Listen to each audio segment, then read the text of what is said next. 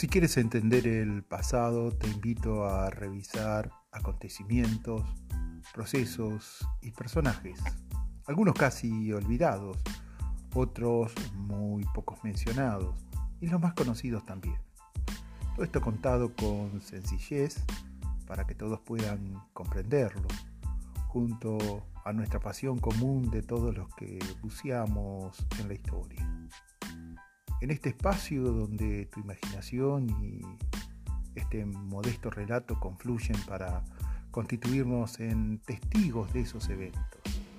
Disfruta, comparte y difunde nuestra aventura intelectual para que muchos más puedan acceder a la misma. Soy Daniel Alaral y desde Buenos Aires, Argentina, te estoy dando la bienvenida al capítulo de hoy la huelga de las escobas de 1907.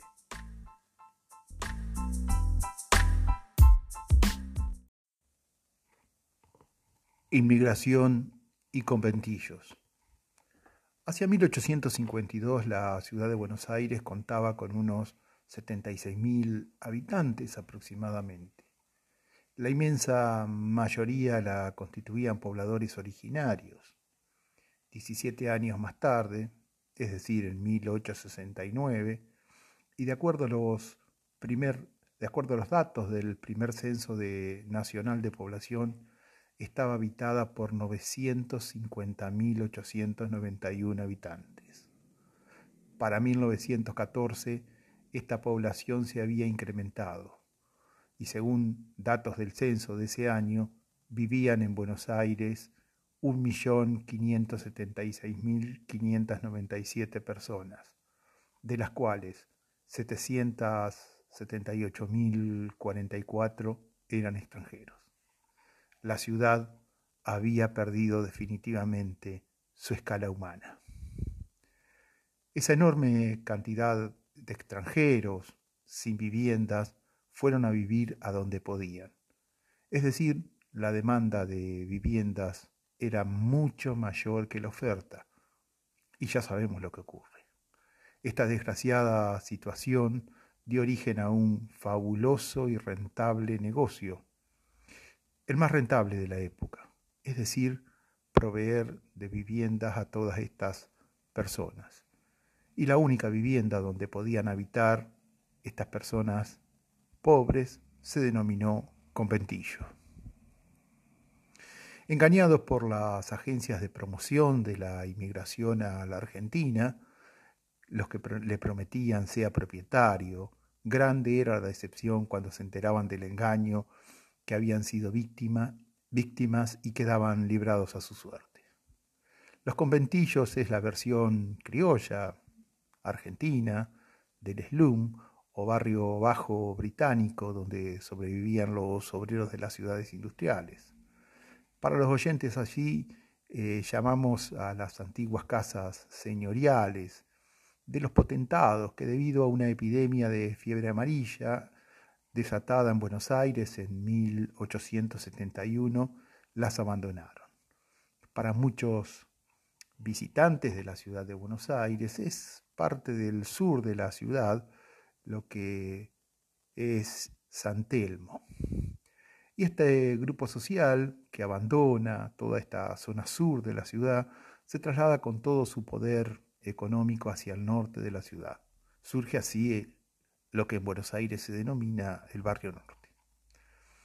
El conventillo es el diminutivo de convento, porque así como los monjes habitaban en celdas reducidas, en estas viviendas colectivas cada familia se agrupa en una pequeña pieza que da a un patio central.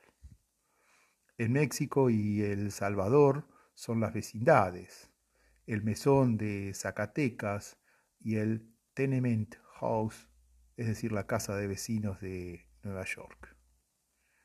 En 1871 el diario La Prensa daba cuenta del gran negocio del momento que consistía en construir en pequeños terrenos gran cantidad de habitaciones hechas con materiales de poco costo y eh, de tales condiciones que el alquiler produzca de un 3 a un 4% de lo invertido.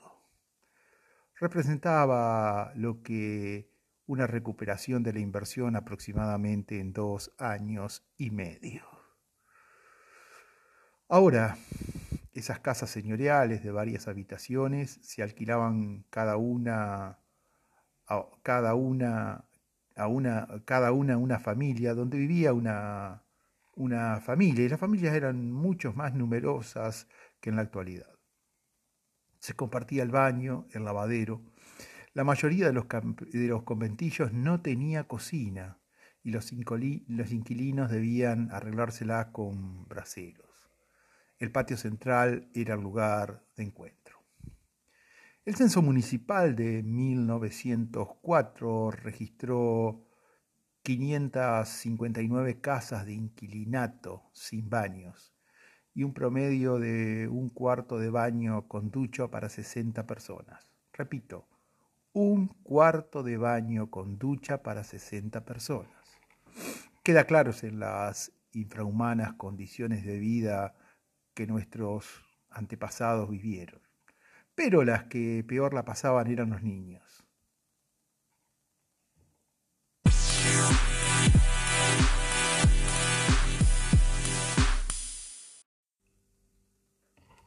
Quienes peor la pasaban eran los niños puesto que un edicto prohíbe, eh, dictado por el jefe de policía, establece que la prohibición de juego del barrilete en la vía pública. Aclaro que en Argentina llamamos barrilete a las cometas que pueden remontarse en los días de viento. Años más tarde, otro jefe de policía, eh, mediante un edicto también, el coronel Aurelio Cuenca, jefe de policía designado por, Miguel, por el presidente Miguel Juárez Selman, prohíbe a los, que los menores jueguen a la pelota en la calle. Quiero recordar que los reglamentos de los conventillos prohibía expresamente a los niños jugar en los patios. Las autoridades comienzan a notar la presencia de los hijos de los inmigrantes en la calle y de ahí su gran preocupación por controlarla, ¿eh? no por protegerla.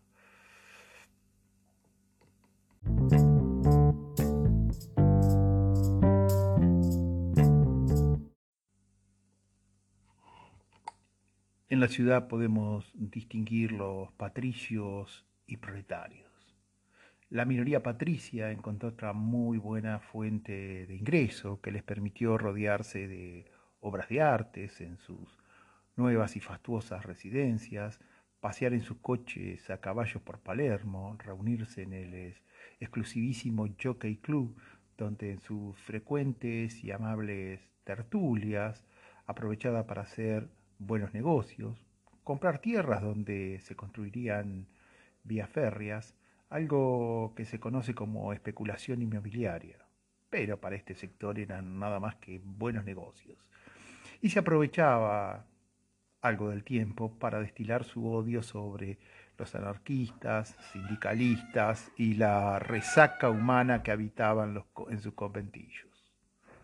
Para entender lo que está sucediendo a finales del siglo XIX y principios del XX, los diferentes gobiernos municipales, nacionales, se desentendieron de la construcción de viviendas para los trabajadores. Responden a la concepción dominante y muy de moda, el liberalismo, que delegaba en el mercado la resolución de este y todos los problemas sociales. Se había elegido el modelo agroexportador, en el esquema de la División Internacional del Trabajo impuesta por Gran Bretaña y se requería que todos los recursos estén volcados a la obra pública destinados a dotar de infraestructura para que dicho modelo agroexportador sea eficiente y beneficie a la minoría. Así se construyen puertos, usinas, hospitales, escuelas, pero no viviendas. Ahora si vemos los textos de arquitectura producidos en la Argentina en estos tiempos, abundan sobre la construcción de palacios, mansiones, los palacetes que mencionan algunos tangos, y en menor escala las casas de renta, destinado al alquiler de sectores medios, pero de vivienda social casi nada. Hacia 1882, el intendente de Buenos Aires, Torcuato Antonio de Alvear, primer intendente de la ciudad, solicitó al director de la Oficina de Ingenieros Municipales, don Juan Antonio Busquiazo, el diseño y construcción de un, de un modelo para, de una casa de obreros, concretada parcialmente en la avenida Las Heras. Realizó acá un pequeño desvío. Dicha avenida en esa época se llamaba Camino de Chabango. Esta denominación se debía a que durante el gobierno del virrey Bertis, allá por 1778-1784, trajo del Alto Perú a unas crías de llama, que se las denominaba comúnmente chavangos. El intendente Alviar decidió cambiar el nombre de dicho camino, abrir una avenida e imponer el nombre de Las Heras. En los días posteriores hubo una gran agitación. El diario La Nación reflejó una carta planteando que se cometía una terrible injusticia, puesto que se mancillaba la memoria del coronel Chabango, un héroe de nuestras guerras de la independencia. La carta que motivó esta nota estaba firmada por las hijas y la viuda de dicho militar. Esto provocó nerviosismo en los funcionarios municipales que comenzaron a buscar en los archivos y buscaron conectarse con la familia de dicho militar, y finalmente se comprobó que la carta fue una broma. Entre los que habían participado de dicho morada cobró dimensiones, eh, que cobró dimensiones insospechadas fue Lucio Mancilla. Retornemos al relato. Así el pensador católico José Manuel Estada escribía en 1889, el conventillo, el conventillo es la olla podrida de las nacionalidades y las lenguas. Para los que lo habitan parecen dichas palabras, aquellas palabras, parecen dichas aquellas palabras, entran sin conocerse, viven sin amarse y mueren sin llorarse. En ellos crecen como la mala hierba centenares de niños que no conocen a Dios, pero dentro de poco tiempo harán un pacto con el diablo. Carece, carecen de la luz del sol y se desarrollan raquíticos y enfermizos, como las plantas colocadas a la sombra. Carecen de luz moral y se desarrollan miserables, egoístas y sin fuerzas para el bien. Miguel Cané, otro de los destacados pensadores de esta generación del 80, sostenía que la inmigración era el remedio para la población de la Argentina, pero no duda en perseguirlos y expulsarlos. Cuando los inmigrantes protestan, la élite esperaba a obreros europeos para conformar una clase obrera obediente que promovería la riqueza de sus patrones. Pero cuando estos recién llegados desafían a la jerarquía social y a la élite, los consideran despreciables. Así, Miguel Cané propone la ley 4144, o ley de residencia, o ley Cané, sancionada en 1910. Esta ley autorizó al Poder Ejecutivo Nacional a impedir la entrada de extranjeros, considerados indeseables por su militancia política, y despolsarlos si su conducta compromete la seguridad nacional. Así el Poder Ejecutivo podía acusar, castigar, expulsar a personas sin intervención del Poder Judicial. Con esta ley, Cané se pretendía librarse de la ola roja. Otro representante de la generación del 80, como Eugenio Cambaceres, en su novela En la sangre, alude al, italiano, padre del protagonista, con estas palabras, arrojado a tierra desde la cubierta del vapor, sin otro capital que su codicia y sus dos brazos, ahorrando así sobre el techo el vestido, el alimento, viviendo apenas para no morirse de hambre como esos perros sin dueño que merodean de puerta en puerta en las basuras de las casas.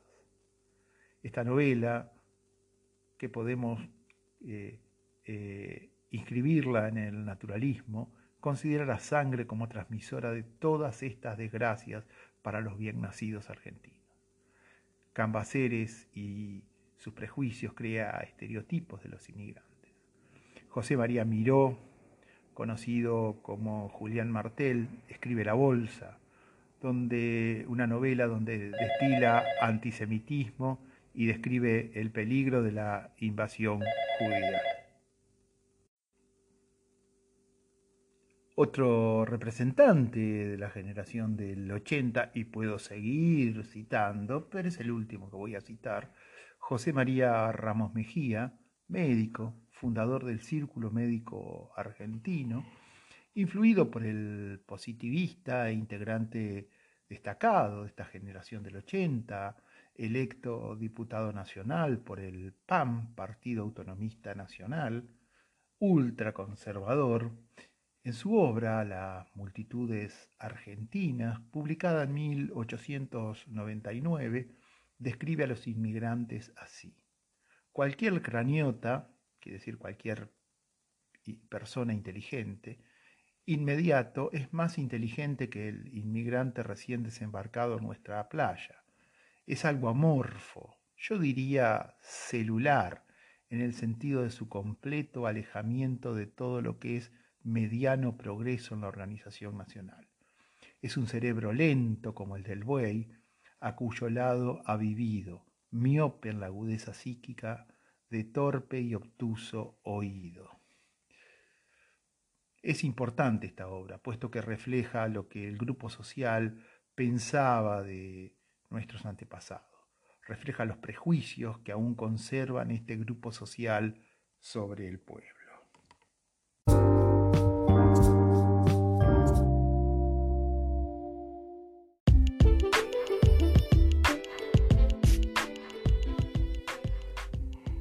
Momento de hacer una pausa. Realizo esta pausa para ofrecerte el contenido de este podcast más material adicional que puedes solicitar vía mail a repasado2020.gmail.com.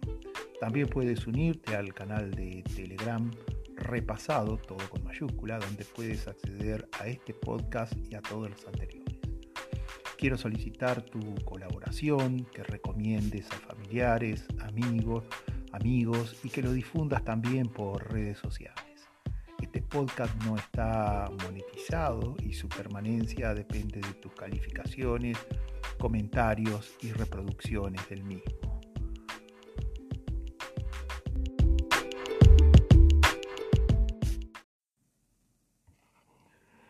La cuestión social. En la ciudad de Buenos Aires conviven una élite que gobernaba y poseía los recursos, que habitaban lujosas mansiones con una multitud de inmigrantes que sobreviven en forma miserable pagándole altos alquileres por habitaciones de sus antiguas mansiones que habían abandonado por el brote de fiebre amarilla en 1871. Debemos tener en cuenta que entre 1880 y 1910, es decir, en 30 años, arribaron a nuestro país más de 4 millones de inmigrantes. La inmensa mayoría se radicó en Buenos Aires, lo que provocó una gran demanda de viviendas que no existían, lo que elevó, elevó el precio de los alquileres de los conventillos. El malestar comenzó a manifestarse entre los inquilinos que en 1890 decidieron organizar una comisión para defenderse de las condiciones abusivas de los propietarios. Así fundaron la Liga contra los Alquileres. Aunque no logró su cometido, esto dio rienda suelta a los propietarios para continuar con los abusos, sobre todo la suba de alquileres. En 1905, grupos de anarquistas, socialistas y sindicalistas redactaron un manifiesto en el que protestaban por la carestía de la vida y la suba constante de los alquileres. Al año siguiente, la Federación Obrera de la República Argentina, FORA, organizó la Liga de Lucha contra los Altos Alquileres e Impuestos. Se intensificó la propaganda contra estas medidas que afectaban a los inquilinos. Todo esto contribuyó a difundir y a crear cierta solidaridad entre todos los que eh, soportaban la misma situación. En 1907, el intendente de la ciudad, Carlos Torcuato Diego de Alvear y Pacheco, designado por el presidente José Figueroa Alcorta, decidió aumentar los impuestos inmobiliarios, que los propietarios trasladaron inmediatamente a los inquilinos. Y esta fue la chispa que generó el denominado conflicto huelga de las escobas. El episodio inicial de la lucha por la vivienda y condiciones de vida digna en nuestro país, para tener una idea, la jornada de trabajo era de 14 horas diarias. No existían los feriados, licencias ni vacaciones. Florecía el trabajo infantil y juvenil. Tal vez por esto se prohibía jugar a los niños. Respecto a las adolescentes pobres se las prostituía. En los prostíbulos se encontraban gran cantidad de niñas de 14 años. Eh, así disfrutaba del buen vivir la élite porteña. Se calcula que el 33% de los niños pobres estaban condenados y encarcelados. El alcoholismo, la tuberculosis entre niños y adultos era lo más frecuente. Los índices de mortalidad infantil se elevaban al 17% entre 1882 y 1912.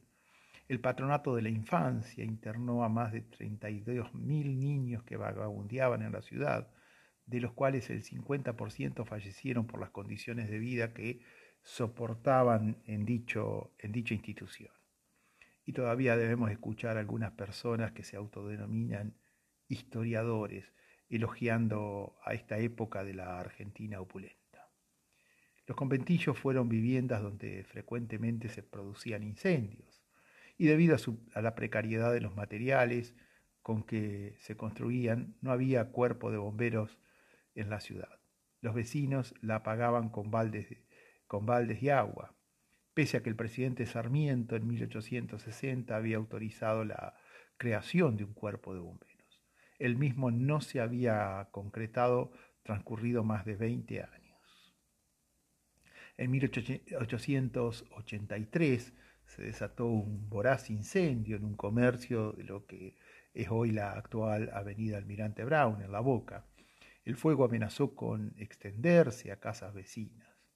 Un joven organizó a los vecinos para apagar el incendio.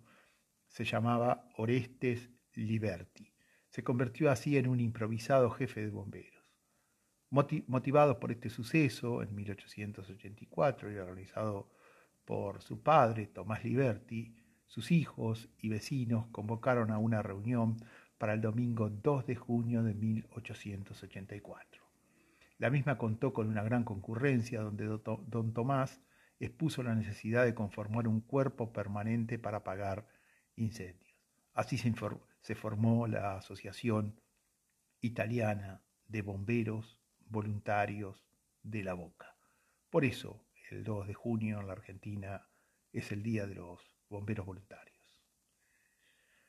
En los primeros días de agosto, los inquilinos de los conventillos Los Cuatro Diques, ubicado en Ituzaingó 279, eh, se negaron a pagar los nuevos alquileres y, es más, pedían una rebaja del 30% y mejoras sanitarias. Estas medidas fueron apoyadas por la fora anarquista y los dueños se sintieron sorprendidos, lo mismo que el gobierno. En pocos días se plegaron más de 500 conventillos y se fueron plegando en otras localidades como Avellaneda, Lomas de Zamora, Bahía Blanca, Mar del Plata, todas en provincia de Buenos Aires, Rosario, en la provincia de Santa Fe, Mendoza y Córdoba. Los inquilinos se negaban a pagar el aumento y comenzaron a organizarse a buscar adhesión a la medida. Así se conoció a esto como la huelga de las escobas. Tuvieron una destacadísima participación las mujeres y los niños. Sin duda podemos afirmar que comenzaron a actuar políticamente en defensa de sus derechos. Esto sucedía puesto que los hombres se ausentaban la mayor parte del día por las interminables jornadas de trabajo. Así, mujeres y niños asumen la resistencia al desalojo enfrentando a caseros, es decir, los encargados de cada uno de los conventillos, policías y autoridades judiciales. El diario La Prensa, en su edición del 1 de octubre de 1907, relata lo siguiente. En el conventillo de la calle Chile 864 se produjo un gran desorden debido a que se presentó un oficial de justicia con una cédula de demanda contra los huelguistas. El oficial se vio obligado a retirarse de la citada causa de la citada casa a causa de que las mujeres armadas con escobas, palas y otros objetos lo amenazaron. Caras y Caretas, en su edición de 21 de septiembre de 1907, menciona que unos 300 niños, niñas de todas las edades recorrían las calles de la boca levantando las escobas y gritando, barrer a los caseros. Y por cada, por cada conventillo que pasaban se les unía una multitud. Recibieron sostenidos aplausos. El 28 de octubre de 1907, la Nación alertaba sobre la presencia de anarquistas en la huelga de inquilinos y los acusa de, los acusa de aprovechar las oportunidades para ejercitar a la sociedad a costa de demoladoras utopías. Por supuesto, nada dice de las pésimas condiciones en que sobreviven estas personas. La represión policial no se hizo esperar y comenzaron los desalojos. La Policía Federal usó a los bomberos, que arrojaban manguerazos de agua fría en invierno. Comandada por el coronel Ramón Lorenzo Falcón, quien sostenía que anarquista se nace. El coronel odiaba a los extranjeros y no escatimó en ordenar el uso de armas de fuego. Frente al miedo surgieron en los conventillos quienes alentaron a continuar con la huelga. En el conventillo domiciliado actualmente en lo que es Avenida San Juan 667, ante un intento de desalojo, los inquilinos se resistieron y en el tiroteo fue asesinado un joven de 15 años, Miguel Pepe, obrero baulero. Su consigna había sido, parramos con las escobas la injusticia de este mundo. Esto generó una gran conmoción. La resistencia se fortaleció en algunos conventillos donde la organización era fuerte y los propietarios rebajaron los alquileres y efectuaron algunas mínimas mejoras. Pero en otros, donde la organización era débil, no hubo ningún tipo de concesiones y fueron desalojados. Los carreros se ofrecieron como voluntarios para trasladarlos un estudio realizado sobre las condiciones de vida de los obreros, realizados por Alejandro Bunge, jefe de la División Estadística del Departamento de Trabajo en 1913, constató que el 80% de las familias obreras vivían en viviendas precarias. El 37% carecía de agua corriente. Frente a esta situación, el diputado Caferata presentó un proyecto de ley de casas baratas. En ese discurso el parlamentario argumentó, demos a la familia, que es la base donde descansa la prosperidad de la nación, démosle un hogar higiénico y abrigado, techo protector y casa propia. Garanticemos a este trabajador que después de sus días, su esposa y sus hijos tendrán asilo seguro contra la miseria. El proyecto se convirtió en ley rápidamente en 1915, fue promulgado por el presidente Victorino de la Plaza. Y en 1921 se, organizó, se inauguró un barrio en las proximidades del Parque Chacabuco, al que se bautizó con el nombre de Diputado Caferata. En 1927, el poeta y compositor de tango Pascual Contursi compuso un tango Ventanita de Arrabal tango que interpretó el mismo Carlos Gardel, donde se refiere a una historia de amor. Y dice así, en el barrio Caferata, en un viejo conventillo con pisos de ladrillo, minga puerta cancel, donde van los organitos, su lamento rezongado, esta piba esperando que pase el muchacho aquel. Una obra escrita por Patricia Suárez, Roxana Aramburu y Mónica Ogando e interpretada por el grupo teatral Rayuela, dirigido por Gustavo Armas, La huelga de las escobas, relata y echa luz sobre estos acontecimientos que parecen tan lejanos, pero que tienen una similitud actual con la realidad que vivimos en Buenos Aires. Las críticas de la obra son excelentes y destacan eh, tanto el texto como las actuaciones.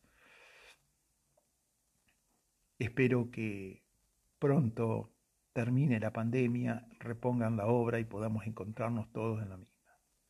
La huelga de las escobas fue un reclamo de los sectores más humildes que pedían ser incorporados a la ciudad, ciudad que se hallaba desbordada por la inmigración.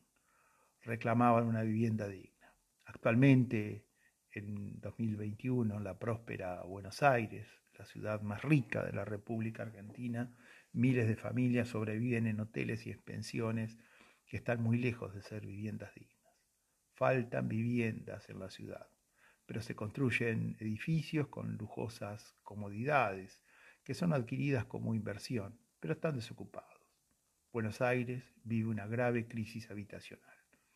Por cualquier parte de la ciudad se pueden ver personas y hasta familias viviendo en la calle. Y esta no es una situación producto de la pandemia, todo lo contrario. Hace años que esto sucede. Los gobernantes parece que aún no se enteraron o tal vez no quieran enterarse. La ciudad vive una crisis habitacional como la de hace 100 años.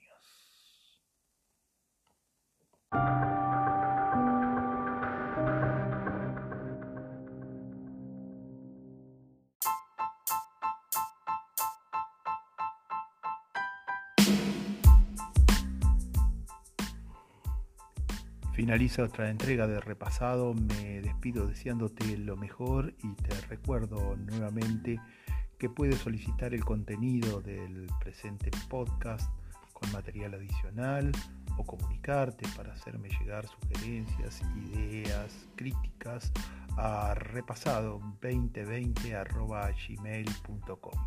También te invito a unirte al canal de Telegram Repasado todo con mayúscula. Soy Daniel Araral y me despido desde Buenos Aires, República Argentina.